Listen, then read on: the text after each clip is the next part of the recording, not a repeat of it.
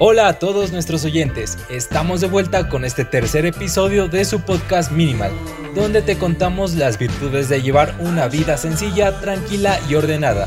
Sé feliz con lo que tienes porque menos es más. Mi nombre es Camilo Paz y en esta ocasión me encuentro con mis compañeras Juliana Portillo y Yasmin Palchucán. ¿Cómo se encuentran? Un saludo para toda la gente que hoy nos escucha. Hoy me siento fenomenal, muy bien de estar compartiendo de vuelta este hermoso espacio junto a ustedes y mis dos compañeros, esta vez los tres juntos y esperando que sea este podcast de su agrado. Exactamente, es muy gratificante dar a conocer a la audiencia esta forma de vida, despojándonos de tantas cosas físicas y psicológicas que se acumulan y nos pueden llegar a perjudicar.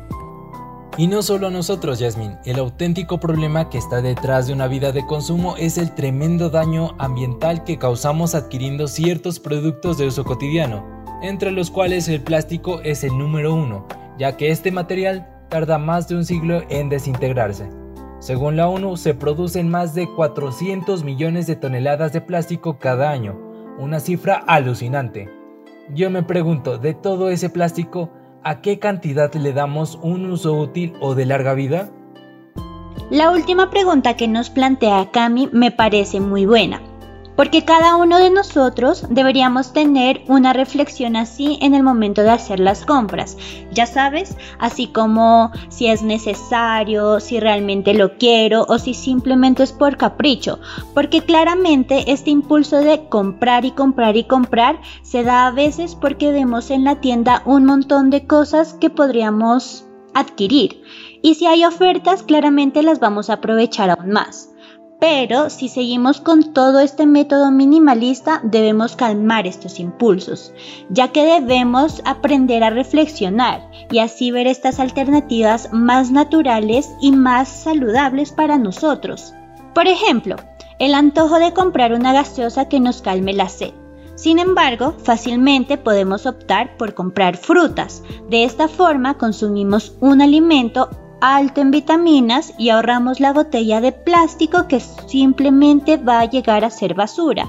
De esta forma también vamos a aprovechar lo que sería la basura que sale de la fruta que al mismo tiempo va a ser consumida por la propia tierra. Así que no simplemente te alimentas a ti, sino que alimentas tu entorno. Complementando tu ejemplo, Juli, hay algo muy importante antes de comprar alimentos naturales en las tiendas o en los supermercados, y es que la mayoría de estos productos, por no decir todos, están exhibidos en bandejas de icopor y envueltos en plástico, así que no es de mucha ayuda dejar algo para agarrar más de lo mismo. En mi opinión, no hay mejor opción para adquirir alimentos frescos y naturales que los mercados, Además, como punto adicional, estamos aportando a la economía de nuestra región, ya que muchos de los productos que encontramos en los supermercados son importados al país. Y ojo, que ni siquiera comprar en el mercado nos salva de ser abusivos con el consumo de plástico. Hay mucha gente que sale de ahí llevando sus compras en bolsas plásticas, aunque creería que la culpa es tanto del vendedor como el consumidor. El vendedor casi que por educación ponerle una bolsa a todo y nosotros por aceptarla. Pienso que como compradores tenemos más poder de decisión para poder decirle al vendedor que no necesitamos bolsa. Además, los alimentos naturales vienen con su propio empaque. Me parece una locura que metan en bolsas los bananos, el choclo, las naranjas, la piña, etc., cuando ya vienen con su propia envoltura gruesa, o en el caso de alimentos como las manzanas, que comúnmente se consumen con cáscara, solo hay que lavarlas. Eso sí, lo ideal es que tengamos una bolsa asignada para llevar las compras y que sea reutilizable. Creo que las más cómodas son las que están hechas de tela. De esta forma ahorramos un montón de bolsas plásticas semanalmente. Cuando Jazz mencionó esto de las bolsas de tela, me recordó una de las mayores compras compulsivas que tenemos las personas, que es la ropa. Es increíble ver cómo la industria de la moda y su marketing, que está por todos lados, nos hace creer que tenemos que vivir apegados a sus tendencias para comprar la ropa de temporada y estar a la vanguardia. Al fin de cuentas esto haciéndonos ser parte de una sociedad.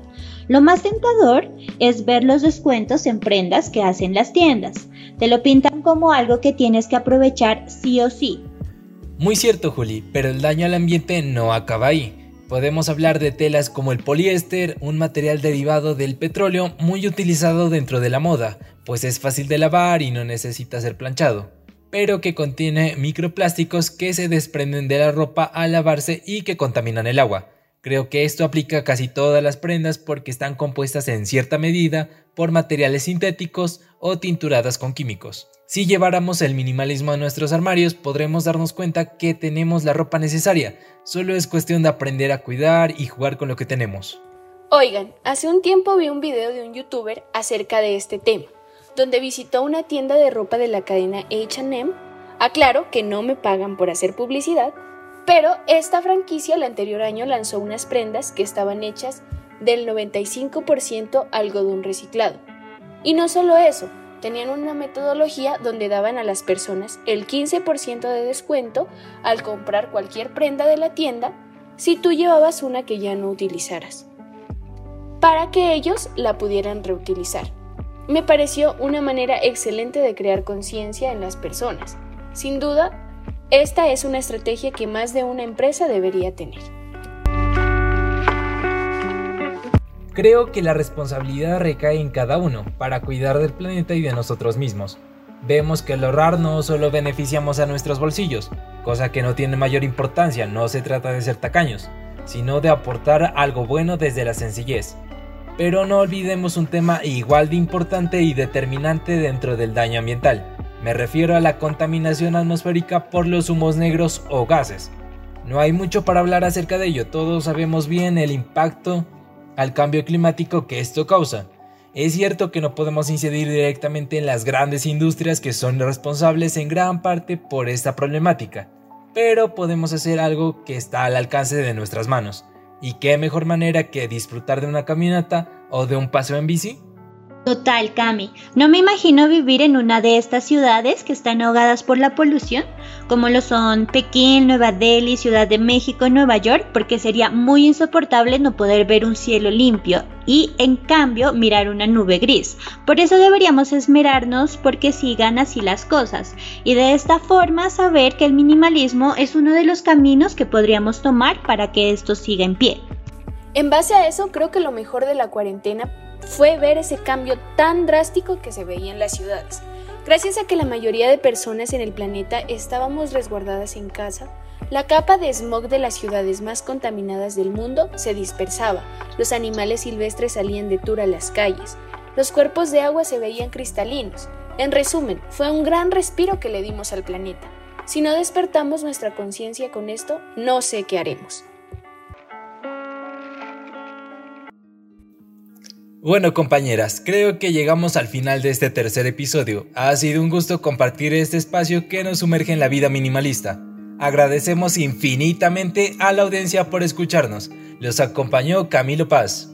Aquí Yasmín Palchucán y yo he sido Juliana Portillo. Espero que este último podcast haya sido de su agrado, que los haya adentrado un poquito más a esto del minimalismo y que les haya encendido esta curiosidad por este nuevo estilo de vida. Recuerden, sean felices con lo que tienen porque menos es más.